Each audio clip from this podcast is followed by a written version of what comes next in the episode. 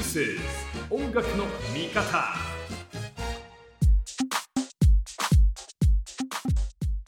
で、あのーコロナ禍にあって、そのまさかはいのフェスティバルにずっとね、生き続けて、見続けて、発信し続けた行動、活動が世界的に一回やむという経験をされました。はい。だけど、オンラインでフェスがあったりとか、えー今度は別のツールでもって、世界中の環境と同じフェスを受けることができるっていう不思議な経験を一回しましたよね。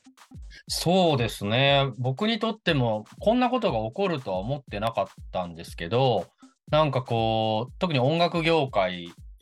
も、まあフェス業界もそうですけど、意外とこう、皆さんチャレンジしたというか、こういう社会において、そのエンターテインメントが何ができるかみたいなのをすごい、まあ、僕はいつまでたっても受け手側ではあるんですけど、本当に世界中のいろんなのを見せてもらって、それこそあの一番初めの方の4月、2020年の4月ワンワールドアットトゥギャザーって、あの、テレビでまたなんか配信して、ローリング・ストーンズ出てきたり、なんかエルトン・ジョンがピアノ弾きますみたいな、あんなのって、ね、僕ら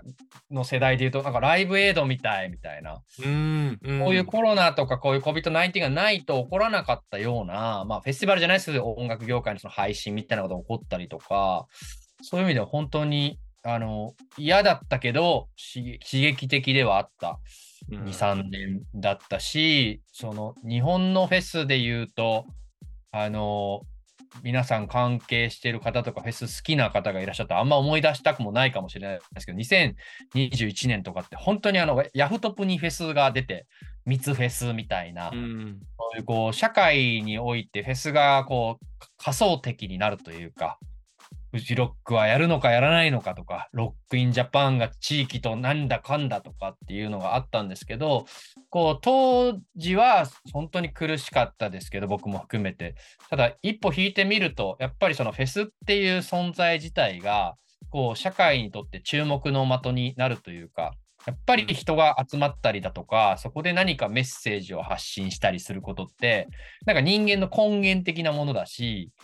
それに対してやっぱり、ね、やっぱ街の中で行ったりするものでもありますから、そういうものに批判が起こったりとか、そういうなんかお祭りに対する批判みたいなものもいっぱいコロナ禍あったと思うんですけど、なんかそういうので、僕はフェスの価値がさらにこう一個高まったのかなと思っていて、うん。なんか僕、仕事上、その地域行政の方とかもお話しすること結構多いんですけど、そのフェスを主催する。やっぱり地元のその民間じゃない行政主体のお祭りとか、本当に市民のお祭りとかって本当にできなかったんですよ。うん誰が責任を取るかって話にもなっちゃいますし、はいはいやっぱりどうせやるなら、あの言葉あれですけど、ちょっと民間のものからやってほしいって思いは皆さんあってなるですね。ほどね。なんかこう、なんか社会にとって人が集まることみたいなのの、ある意味実験台に僕はなった気もするし、うんなんかよく聞くのがフェスってこう地域から中止しろって言われましたとかっていうのが一般的なあイメージかもしれないんですけど、行政って中止しろとかやめろって実は言わないんです。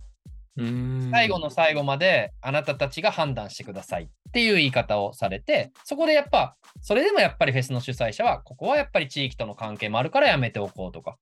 でも今年はいけるからやってみようみたいなことがあったりして、そういう人が集まることのいい意味での実験台にフェスは慣れたし、うん本当の裏話で言うと、例えば、あの、アメリカとかだと、コーチェラの会場がコロナのワクチンの接種会場になったりもしたんですよ。ほうほうほうほう。あとは、そのフェスで運営をしている方の中には、そういう、こう、接種会場のオペレーションの仕事に就いた人とかもいて、うん。楽勝じゃないですか、フェスやってる人からしたら。動線作って、はいはい、はいこう出して入れて。だからそういう、こう、イベントとか、また違う形でフェスティバルみたいなのが社会に貢献した形っていうのは実はやっぱりあって、うーん。こういう、本当に嫌だったけど、いい面もあったし、それによって、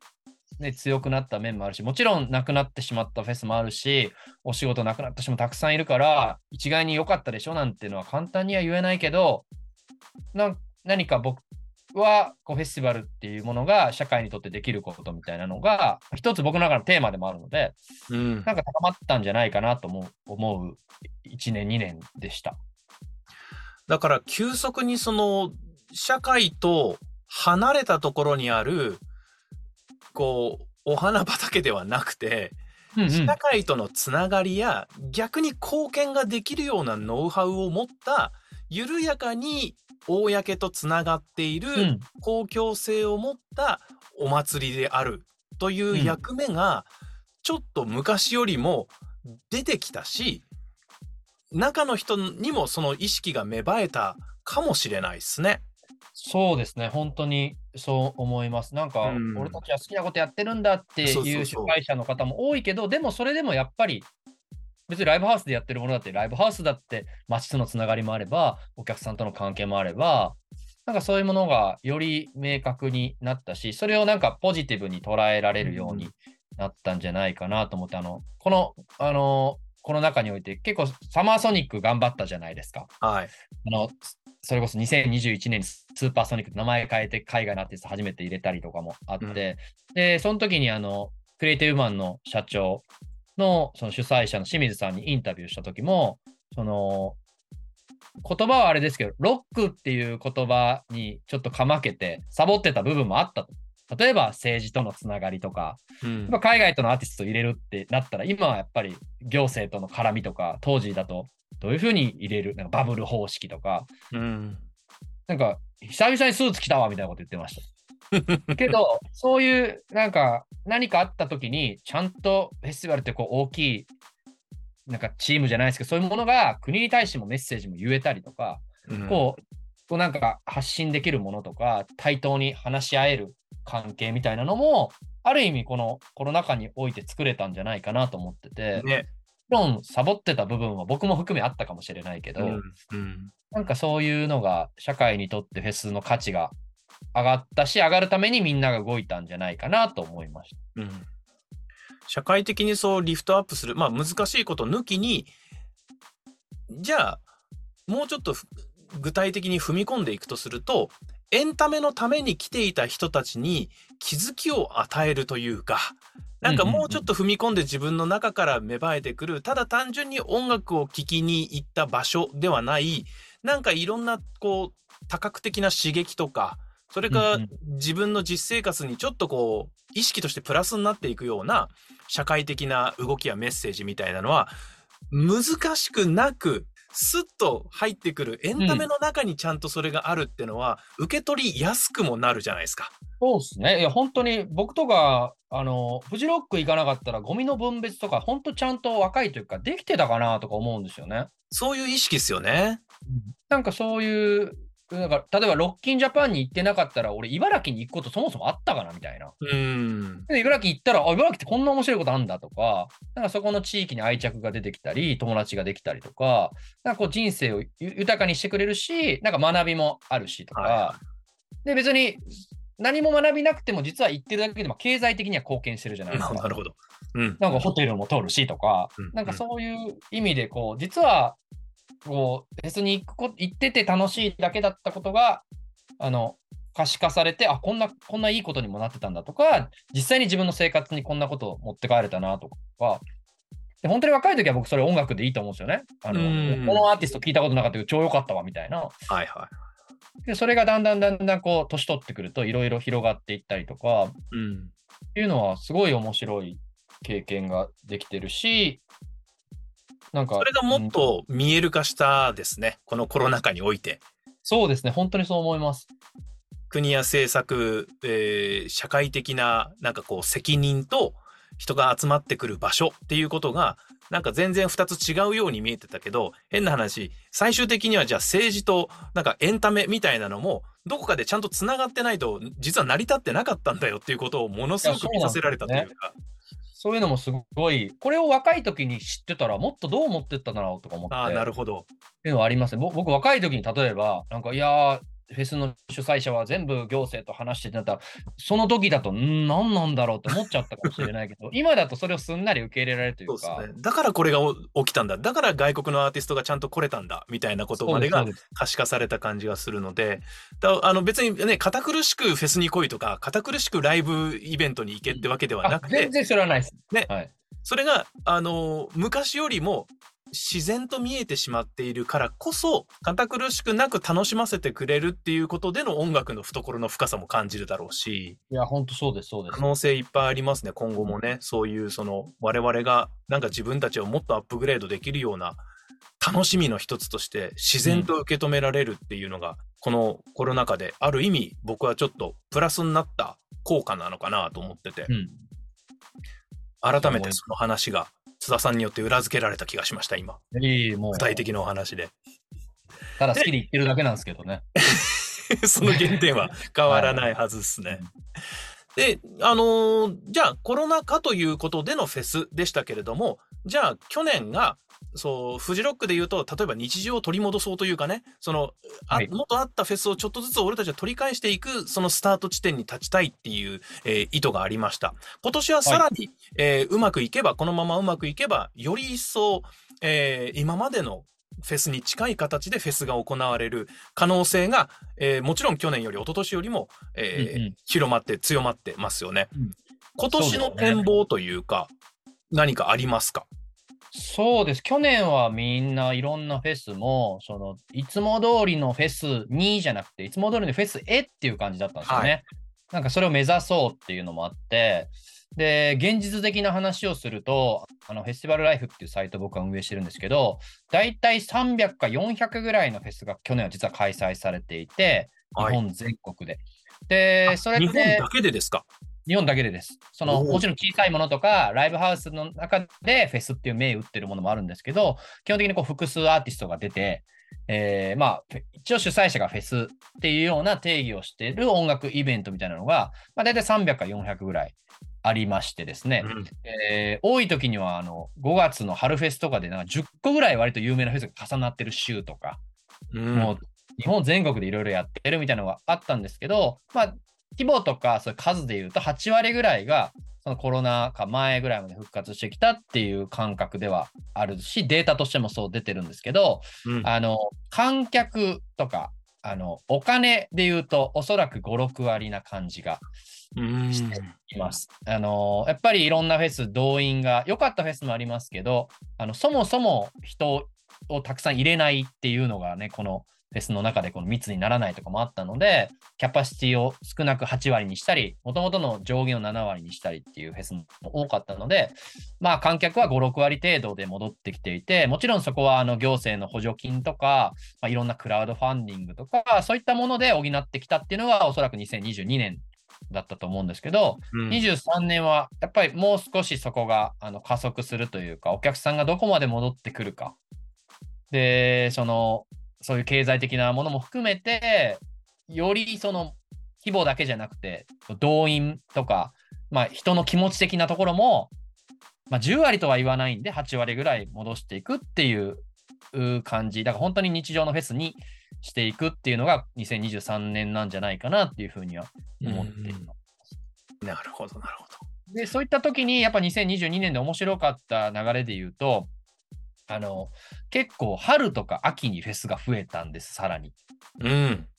もともとその傾向ってあったんですけど、はいやっぱ日本ってよくよく考えると夏暑いなみたいな。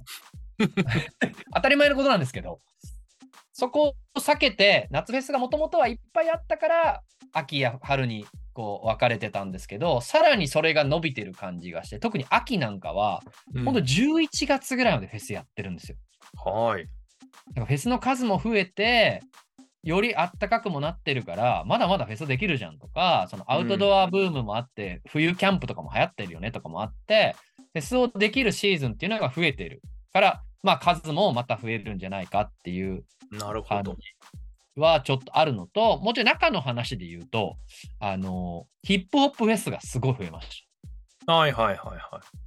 ポップユアーズなんか非常に話題になりましたもんね。そうですね。ポップユアーズで、ポップユアーズと同じ週には神戸で神戸メロークルーズっていうのがあって、うんまあそれ結構表裏になってて、あの PUNPEE がそのまま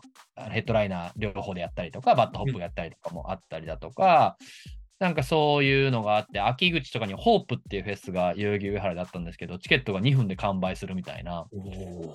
のがあったり、結構ヒップホップをベースにしたフェスみたいなのが、なんていうんですかね、もともともちろんあったんですけど、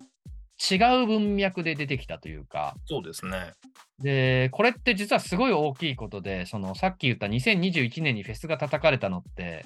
波物語っていうヒップホップのフェスなんですよ。はい。名古屋の。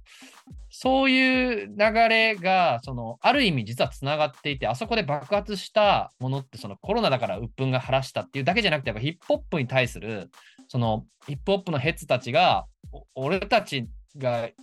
フェスをやるとこうなるんだぜっていうようなものを、ちゃんとうまい形に消化できたのが2022年だと思ってて、うん。下手したら21年のああいう流れがあっても、フェスとかやめようぜ、ヒップホップはっていうのになるかなと思ったら、やっぱりそうはならなくて、この若者の熱とかアーティストの熱っていうのが一つ、やっぱヒップホップフェスという形で顕在化したのが2022年なので、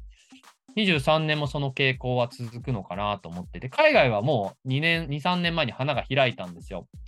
やっぱりアメリカでローリングラウドってフェスが、もう本当にこちらに並ぶぐらいヘッドライナーもすごくって、うんそれこそトラビス・スコット出て、ケンドリック・ラマー出てみたいな話のフェスが結構 C の中心にいたところなんですけど、やっぱまだ日本はそこまでそうじゃなかったんですけど、うんその流れがより強く来るのが2023年以降かなとは思ってます。なるほど。その派閥を超えてというか、いや日本のヒップホップも長くやっぱファミリーというか、うんそのクルー中心みたいなことが結構あったので、その派閥を超えて集まってくるっていう第三者的な人の主催でもってフェスってやるのがなかなか根付かなかったのは確かに。はい、2022年はそのポップユアーズとかホープとかそういうのは本当にお面白かったし、なんかその多分フェス普段は絶対行かない、クラブしか行かないとかヒップホップの箱にしか行かない人が昼間っからわざわざ出かけてっていうその夜じゃない感じうんっ。ていうのもなんか新しいカルチャーとしてはあるなと思ってすごい僕あの結構あのスナップとかやったんですよメディアで取材。はい。はい。本当に、いや、フェス行ったことないっすみたいな。けどなんか楽しいから、またこういうのあればいいなっていう人も多くって、女の子ヒールで来ちゃったみたいなね。あ全然そういうのもありますし、なんかそういう感じで新しい子たちがまたその、そういうので入ると、音楽だけでフェスっていう入り方をしてくるので、はい。もうなんかご飯食べれんじゃんみたいなとか、はいなんかそういう、あ、ファッションこんな面白くして、ちょっとファッション見せ合うみたいなのもあんだとか、うん。クラブとは違うファッションにもなるし、はいっていうのはすごい新しい発見だったなって思って、例えばそのポップヤーズとかはちょっと少なかったんですけど、神戸メロークルーズとかっていう神戸のフェスは、あの、アリーとかがライブやってて、はい。そこちょっとクロスオーバーさせたりして逆はあったじゃないですか、ロックのフェスにヒップホップが出るっていうのは、これはたくさん。い。エアジャム世代はみんな知ってますけどね。はい。そのヒップホップのフェスにちょっとこうロックやジャズやっていうところが乗り込んでいくって形もなんかすごい面白いと思うし確かになんかそこでのライブすっごいよ僕は良くてありのライブがうん。なんかそういうところで見るまたアーティストがまた違う見え方をしたりだとかね。よりあのなんか例えば VIVA LA ROCK とかロッキンジャパンで見るああの Creepy Nuts がいかにすごいかがわかるから こんな感じなんだみたいな。アウェーってどういうことみたいな。そうそういう他流試合みたいなのが、よより起きやすくなったし、うんそれ。がフェスっていうシーンがまあこう伸びてきたからこそ、なんかいろいろできるようになったのかなと思って、はい本当に波物語であれがそのなんか血が止まらなくてよかったなと思いました。うんうんちゃんと脈々とちゃんと受け継がれてるし、そうですね。すごい希望が持てた1年でしたね、ヒップホップのフェスとかに関しては。そう考えると、こう、やり方もしっかり、その、ノウハウもしっかり、ここからどんどんどんどん、その、きっちりできるようになっていくと思うので、ヒップホップが今度は全国的に、こう、ロックフェスが増えていったように、なんかこう、ヒップホップの大きなフェスが増えていくことで、起こり得る化学反応みたいなのは面白そうですね。うんなんかそこでもしかしたらアーティストが出会うこともあるだろうし、なんかそういう新しい動きがあって、なんかやっぱフェスじゃねえなみたいになってもいいと思うんですよ。はいはいはい。いわゆるね僕らが知ってる。うん。そう、新しいシーンが生まれたことによって、それがどう進化していくのか、やっぱり野外じゃないよねっていうシーンに落ち着いていくかもしれないし、はいはいはい。やっぱりヒップホップは箱だよなっていう風になっていってもいいけど、ここにこう、今、シーンとしてこうなってるっていうのが、もうすんごい面白いはいはい。現象だなと思って見てます。